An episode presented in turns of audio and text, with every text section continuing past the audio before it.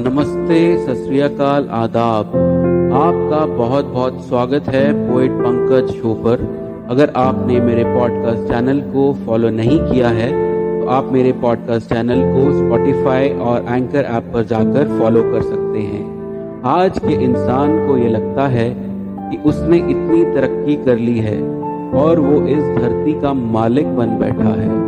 उसने अपनी महत्वाकांक्षाओं और इच्छाओं को पूरा करने के लिए इस प्रकृति और वातावरण को तबाह कर गगनचुंबी इमारतों और लंबे लंबे पुलों और लंबी लंबी सड़कों का निर्माण कर दिया है, जो इंसान कभी प्रकृति से तालमेल रखकर रहने में विश्वास रखता था, आज वो पेंट हाउसेस और विलास में रहना पसंद करता है। उसने हरे भरे जंगलों का विनाश कर अपना वहाँ बसेरा बना लिया है। उसे अपनी इन गलतियों का खामियाजा प्राकृतिक आपदाओं और महामारियों का सामना करके चुकाना पड़ रहा है। प्रकृति का यह विकराल रूप देखकर उसे ये समझ नहीं आ रहा कि वो अब क्या करे। वो अपने आप को बहुत असहाय महसूस कर रहा है। तो मेरी ये कविता उस इंसान को चेतावनी है कि अभी भी ठहर जा है इंसान, अभी भी संभल जा।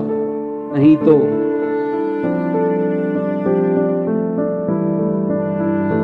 ठहर जा, संभल जा, बदल जा। नहीं तो ये वक्त तुझे बदल जाएगा। तू सोचता था तू मालिक है इस धरती का। जो चाहे वो कर पाएगा।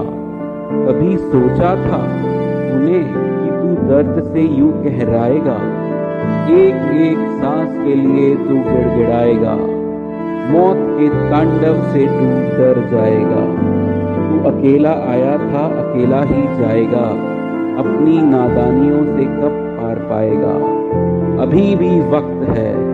ठहर जा, संभल जा, बदल जा। नहीं तो ये वक्त तुझे बदल जाएगा। नहीं तो ये वक्त तुझे बदल जाएगा।